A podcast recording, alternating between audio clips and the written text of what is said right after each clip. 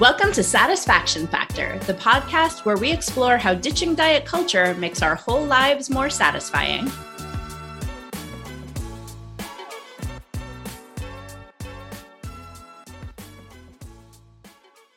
Welcome back to Satisfaction Factor. I'm Naomi Katz, an intuitive eating, body image, and self trust coach.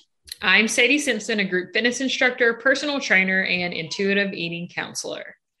Today on the podcast, we are talking to Elizabeth Watkins Price. Elizabeth started EWP Consulting in 2021 after working many kinds of jobs over the last two decades, including years spent as a classroom teacher, a civil rights lawyer, and a judicial educator. One pillar of her consulting business is transition coaching, where she helps clients navigate significant life changes ranging from divorce to career transitions, and also coaching people who are approaching retirement. Elizabeth is also both personally and professionally committed to her work as a mindfulness meditation teacher. She designs courses that weave together the subjects of body awareness, body compassion, and body liberation into the development of a mindfulness meditation practice this was a great conversation with Elizabeth and I just I love her and I can't wait for everyone to hear what she's all about. Yeah, she is fantastic and her approach to mindfulness meditation is just long overdue and great. So enjoy everybody. So welcome Elizabeth. Thank you so much for being here with us today. Thank you so much for having me. I am uh, delighted to actually, I was going to say meet you in person, but we are still on Zoom.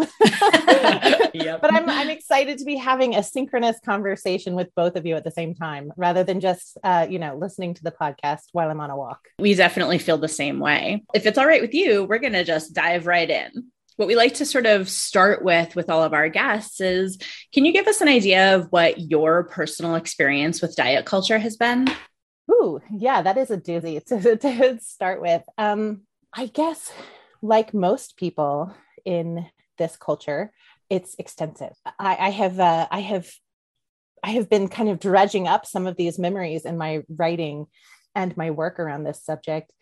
I have at first been disturbed to realize, and then sort of some, made friends with this this fact about myself that in fact diet culture stretches back to my very earliest memories.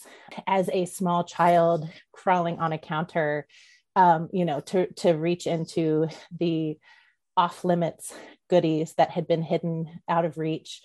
And yeah so it, it's it goes all the way back and it has mm-hmm. been messy and uh, complicated and varying degrees of traumatic along the way. And then in the last decade it has been sort of the unpeeling of that onion, the mm-hmm. the layers of sort of little tastes of I'm just really mixing metaphors with this, but that's okay. As I'm unpeeling the la- the layers of the onion, I guess I'm tasting them, but it's these little little niblets of freedom. you know, this little bits yeah. uh, and pieces of space. That's the that's been the process for me. The healing has has been uh, like for so many not linear, not not straightforward at all, and yet it has been so different from what came before that I've I've wanted more with each, yeah, each new little bit of it. Mm-hmm. I love that. I love all the metaphors for one thing. we love a metaphor around here. And they're all like just really spot on. Like I don't feel like there's any need to just stick with one metaphor because they all fit. mm-hmm. That's right. Yes. Yes. all yeah. foods and all metaphors fit in this conversation. yes, exactly.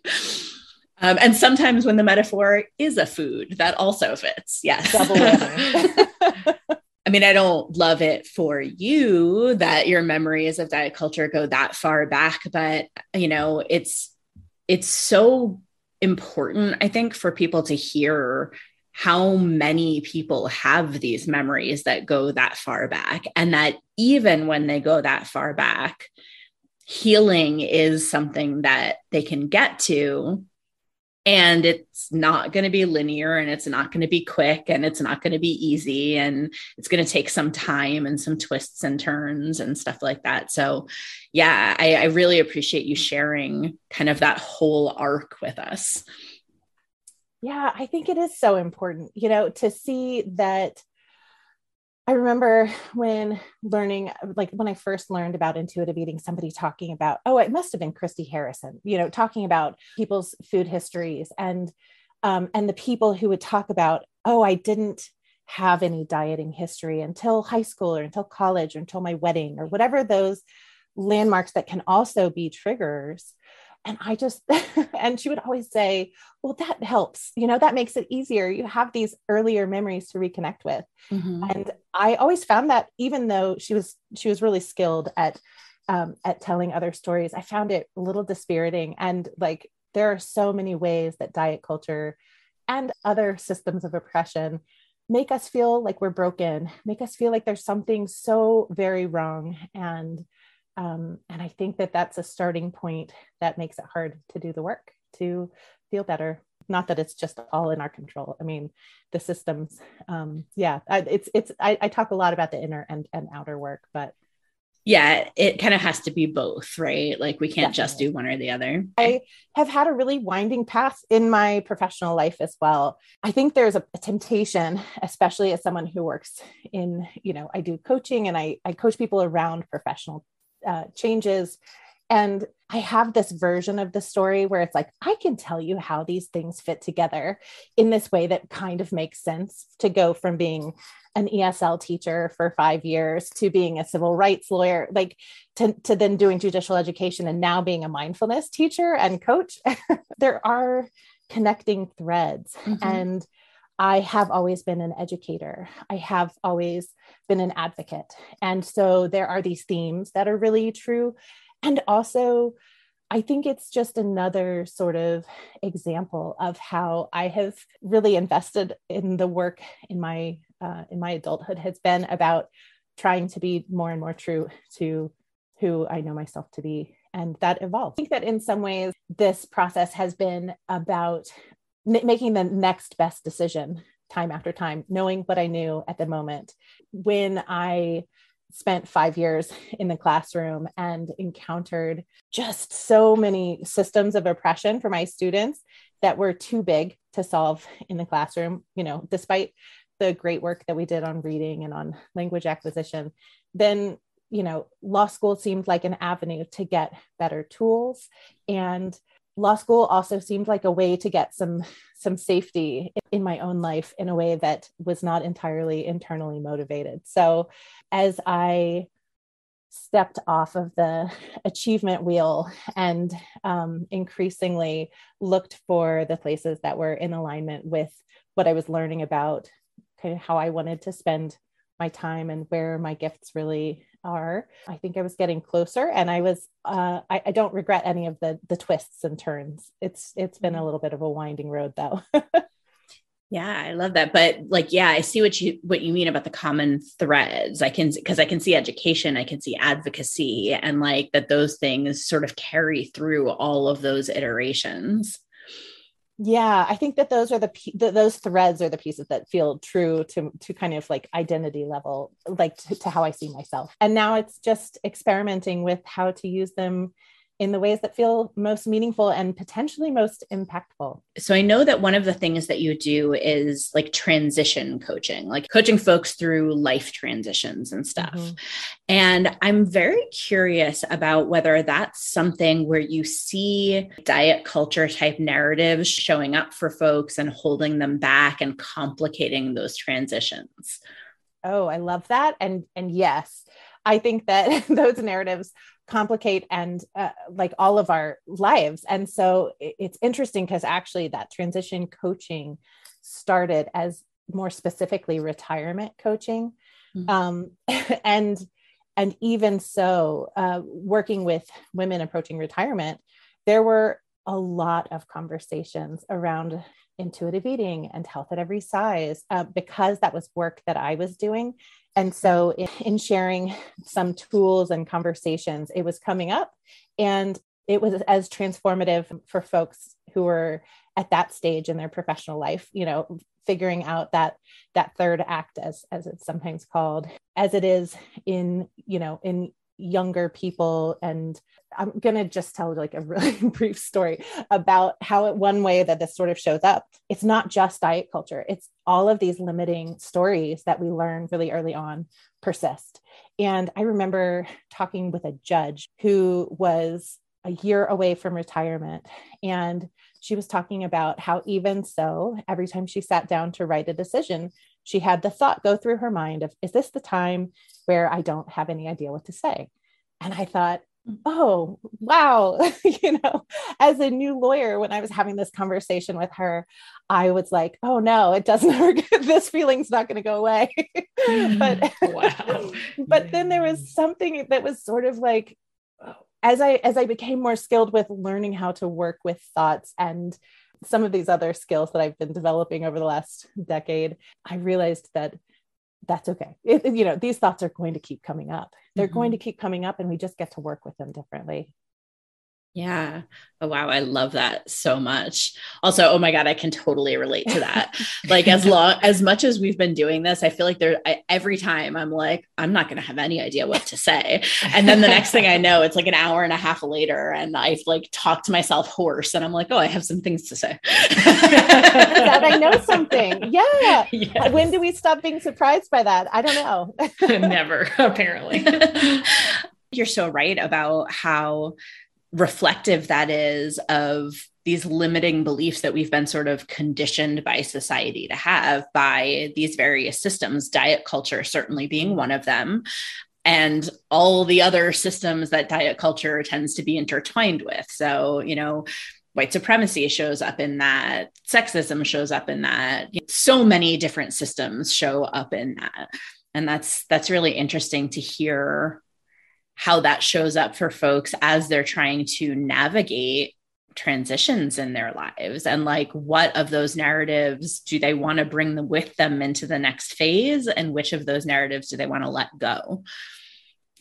Yeah and i think because the way that i work with people is so rooted in mindfulness it's never you know i'm never encouraging never uh, that's a that's a word i generally avoid uh, but it's it's rarely that i'm trying to convince anyone to change anything about how they're thinking and it's more that i am inviting them to notice and to choose how they're using those thoughts because yeah i do think that so much of it is really baked in and the mm-hmm. the opportunity for skillful means is is what comes right after that first thought oh my gosh that is so refreshing almost to hear you say that because a lot of times when not us specifically, but when in general you hear from these figurehead coaches, like these celebrity yeah. people on the internet, there's this sense of authority and the coach trying to get us to completely change our mindset, to change our lives, and to do this, that, and the other. And we will automatically be cured of all of our problems and that sort of thing. And I love hearing the way that you bring your coaching practice to the table and the way that you work with your clients is not by saying, Hey, you got to change your mindset. Well, the way you're thinking is wrong. And instead, working with folks to really just kind of assess what they're thinking about and sit with their thoughts a little bit and incorporate some of that mindfulness practice. And I think that is just so needed in any kind of coaching leadership style position. So oh, I just love that so much. yeah.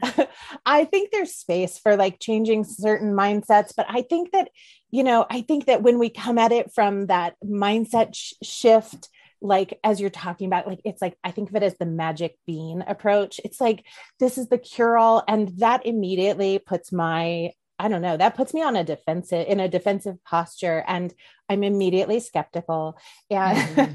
and all kinds of things parts of myself get shut down immediately.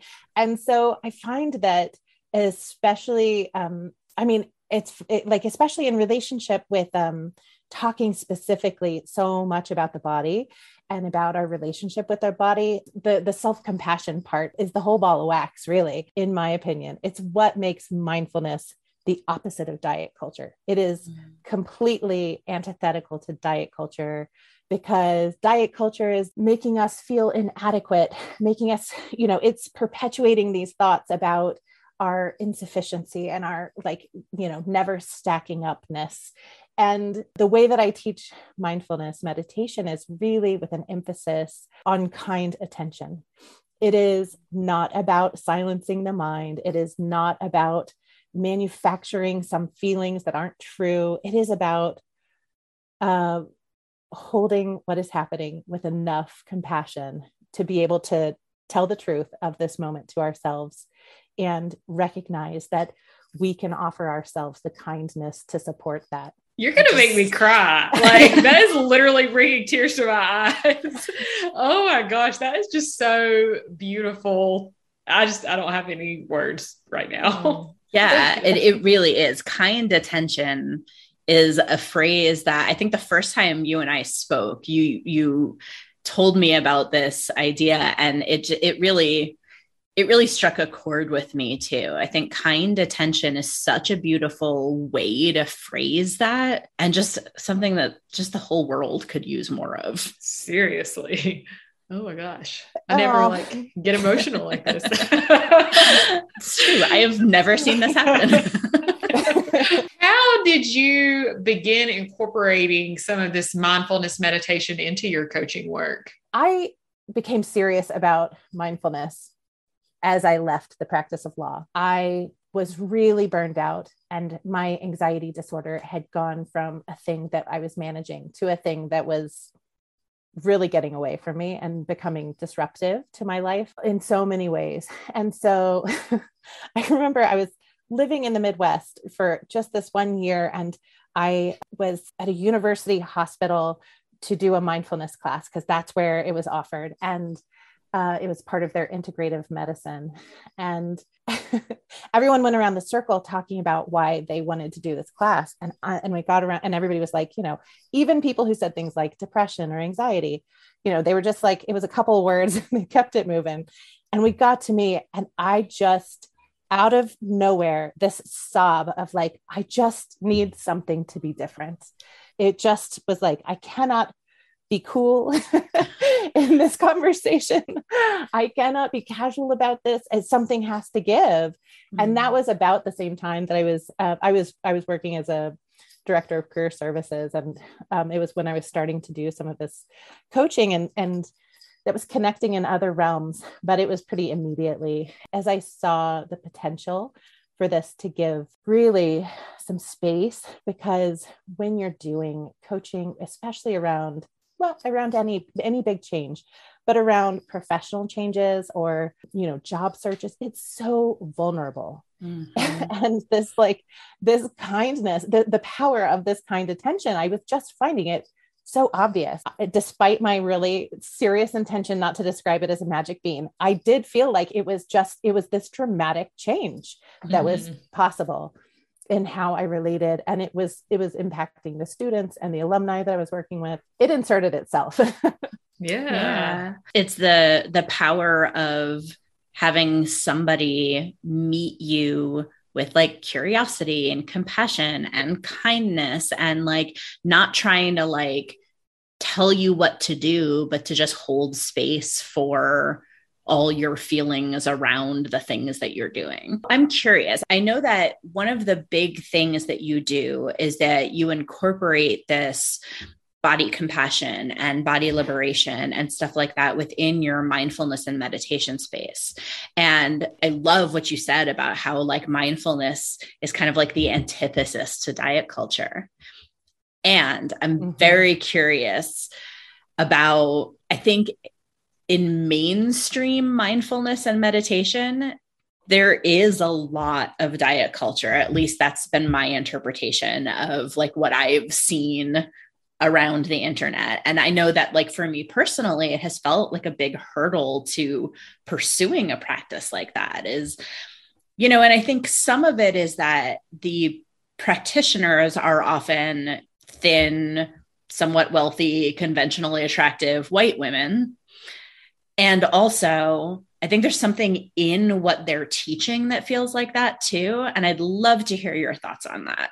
Mm. Okay. So, for about a year and a half, I've been holding space for other mindfulness teachers who it's a very small group at the moment, but for other mindfulness teachers who are interested in or open to talking about mindfulness with a fat liberation lens, you mentioned like I've I've designed courses on mindfulness for body compassion and mindfulness for body liberation and I talk about myself in the teaching community as bringing a fat liberation lens to my mindfulness practice mm-hmm. um, because I think people are really, as you mentioned, really unaccustomed. I was so disturbed when I started. Look, I laugh just because it's just like, oh, of course, this is what I found. But when I first started thinking that I was going to go from taking, um, from teaching just like these little teeny bits of mindfulness in, in professional development that I was doing before to really investing some years in developing my teacher practice, I started looking around at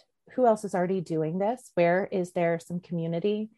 And looking at who is teaching mindfulness and and the body. there were lots of Google searches or mindfulness and uh, for fat liberation. And it just honestly, it, it all came up with diets. It came up with mindfulness for weight loss. I remember so clearly the stomach dropping kind of teary eyed response to that, even mm-hmm. though I also recognized it because I had hesitated. I had thought about doing the two year mindfulness teacher certification program two years before I actually signed on to do it. And I hadn't done it because I was so bothered by what I was seeing as diet culture in that space. And then as I continued to find that this practice was really a, a, very significant part of my own healing journey and that it was having impact in the other the lives of other people where I would share it in this context, I I was like, well, I guess I have to go make that space. Mm. I know that there are people now. I now I know more about other people who are doing this work Jessamyn Stanley for sure. I'd known as a yoga teacher for a long time, but also she's teaching mindful, or you know, she's teaching meditation more and more. And mm-hmm. I know that there are others who have made that, you know, that natural kind of slide from um, yoga for all bodies to um, including more meditation. But yeah, it, it just seemed like this is a space that could use a whole lot more voices in it. and when I started this this group, sorry, it's a little bit of a winding answer but the first day that I met with the other teachers who joined my my group for teachers open to this conversation, the common theme was I wasn't sure that I could actually be a mindfulness teacher in a fatter body, like in a larger body or in a fat body. People, the the language that's shared in that space is really different, and so not everyone uses the same. I tend to use fat in the value neutral kind of way, but that is yeah it, it's it, it it's really been interesting to find the significant variety of levels of kind of experience or language or mm-hmm. interest or um, access to these conversations so far and it it definitely feels like a space where there's work to be done yeah, absolutely. Well, I love that you're in the space doing it. like mm-hmm. that like you saw this as inaccessible, you saw that it was problematic and you like just dove right in there and created your own space. Like this space doesn't exist and so I'm going to create this space. And I think that that's amazing. I I think that what you talked about about teachers it's not just the like stereotype of the mindfulness teacher mm-hmm. physique that makes it feel inaccessible. It is very, very common for people because, especially because there's a big um, one of the cornerstones in teaching mindfulness meditation is you know we're talking about change and we're talking about present moment and we're talking about compassion there the some of these um the places where mindfulness gets stuck is where we're like clinging to something or trying to control something or not willing to turn towards the truth of a moment. Mm-hmm. And an example that is used really often is some variation and i don't need to don't even need to be specific about it but some variation on food as numbing is like mm-hmm. just a constant constant go to and i i found myself shutting down. The way that food was used in teaching stories was just constantly triggering me. And so yeah i just wanted to validate that experience because i think i mean i've i've also experienced it. And um, you know even if i hadn't experienced it it's a valid perspective but i think sure. it's incredibly common. And you you and i are not the only ones who've noticed it. That is persistent and it's beginning just as Western mindfulness. And I do want to be clear obviously, this is also a tradition that is rooted in thousands of years of practice uh, in other cultures.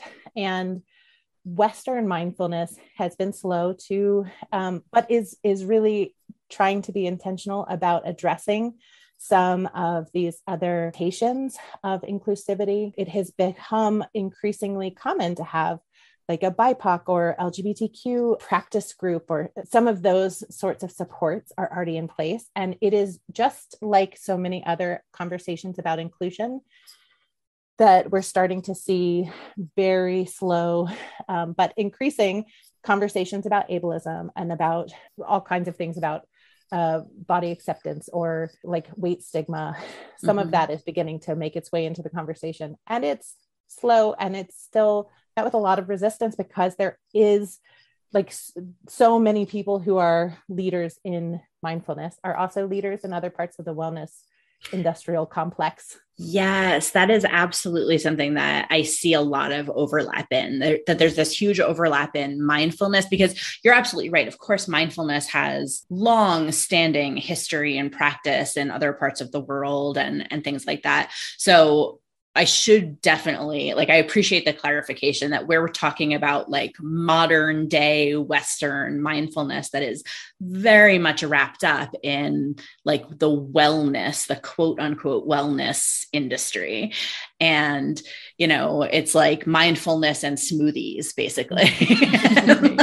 Like, and and yeah I think that overlap between that version of mindfulness and the so as you so accurately named it wellness industrial complexes why we see so much diet culture in mm-hmm. this version of mindfulness. And so, yeah, I appreciate you clarifying that. I have not published any of this yet, but I am like trying to write and trying to get clear in my own thinking and speaking and and and work about this that I just think that it is I mean, it's baked in, so I, it's hard to call it a blind spot. But I think that it's it's a real problem, and I think that when we let that part of the mindfulness community take the reins of the of the whole movement, then we lose something that's got a lot of potential for a lot of healing and help for people who could use it.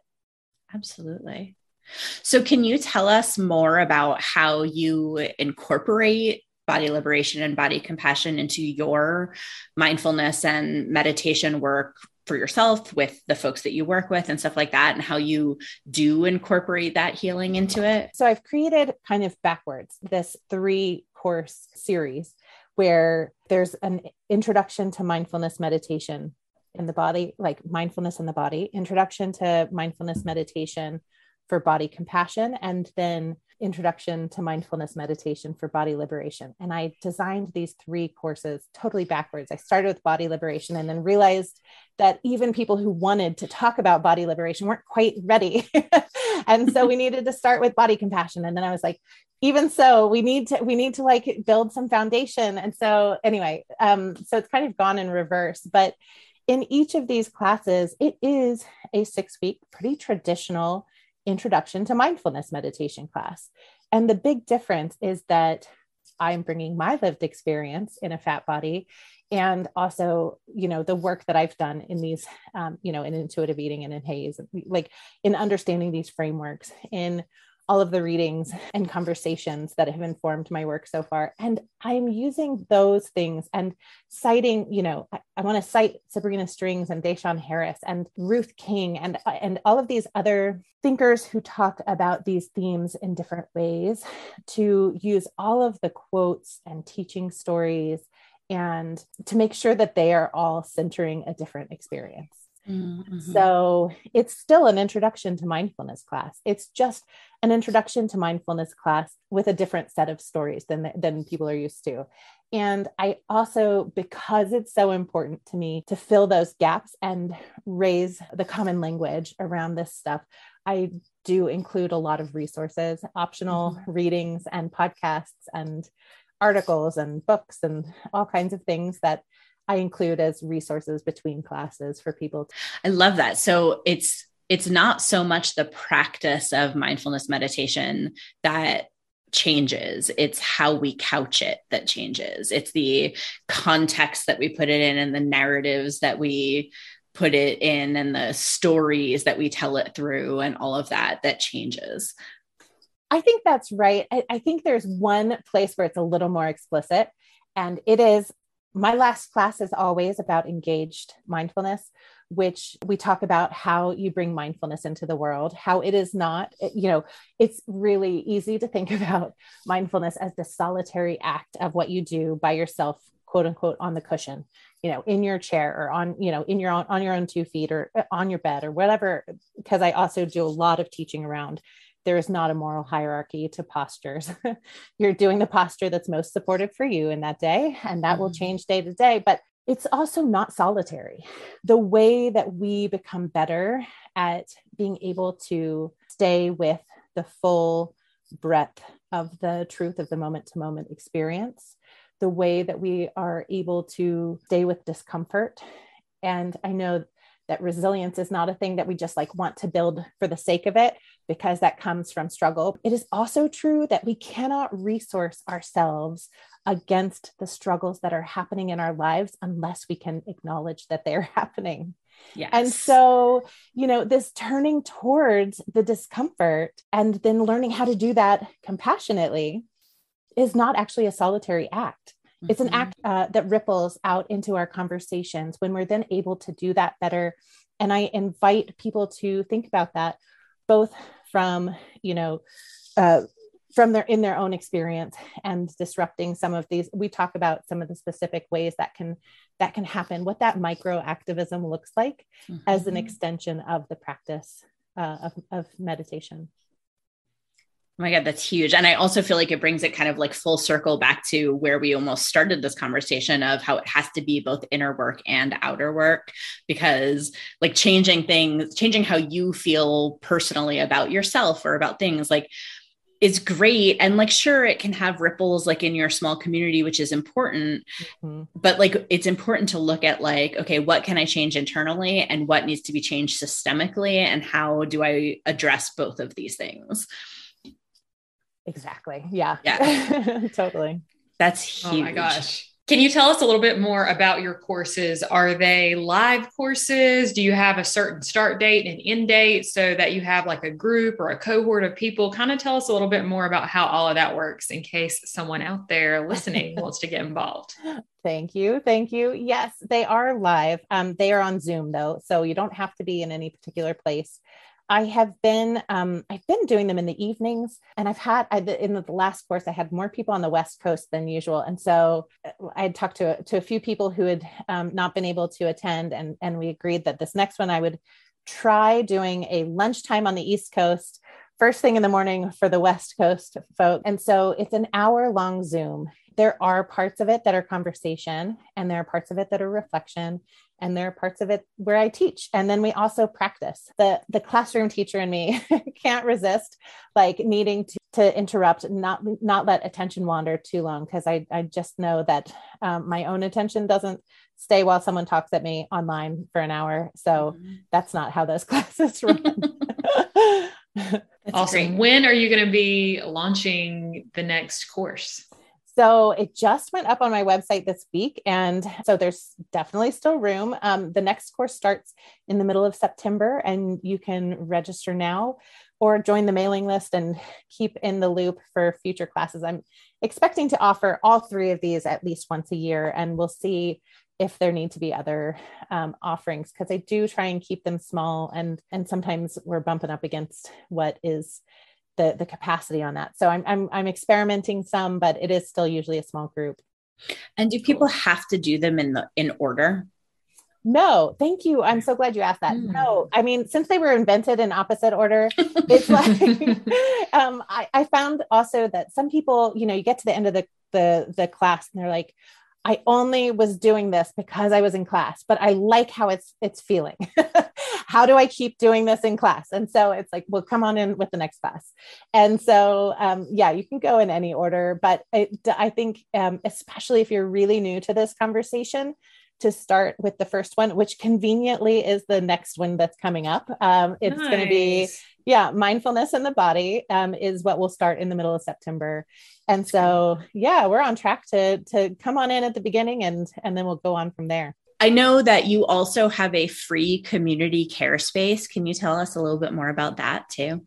Yes, thank you. Um, that is something that started when all of the conversations and shakeup was happening in the HAES community mm-hmm. this spring.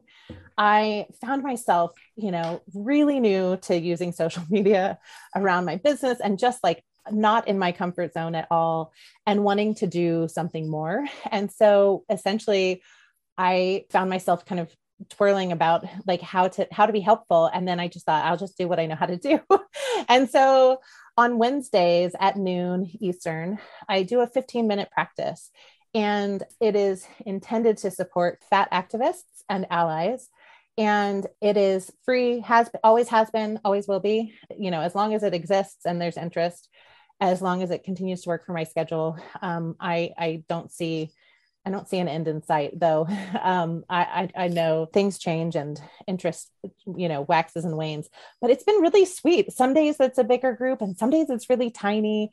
People are welcome to have input if they have, you know, a request about a skill or a practice or a technique or a question. I'm open to it being a space that is designed by this community and so at times there have been like online forums for uh, feedback. People are always welcome to email me. Sometimes people unmute and ask for something.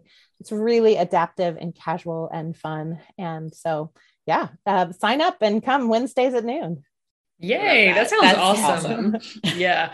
We'll put links to all of this in the show notes of this episode. And We'll reshare some of your posts on our Instagram page too, so that folks can easily click to find you and to find your links that way too.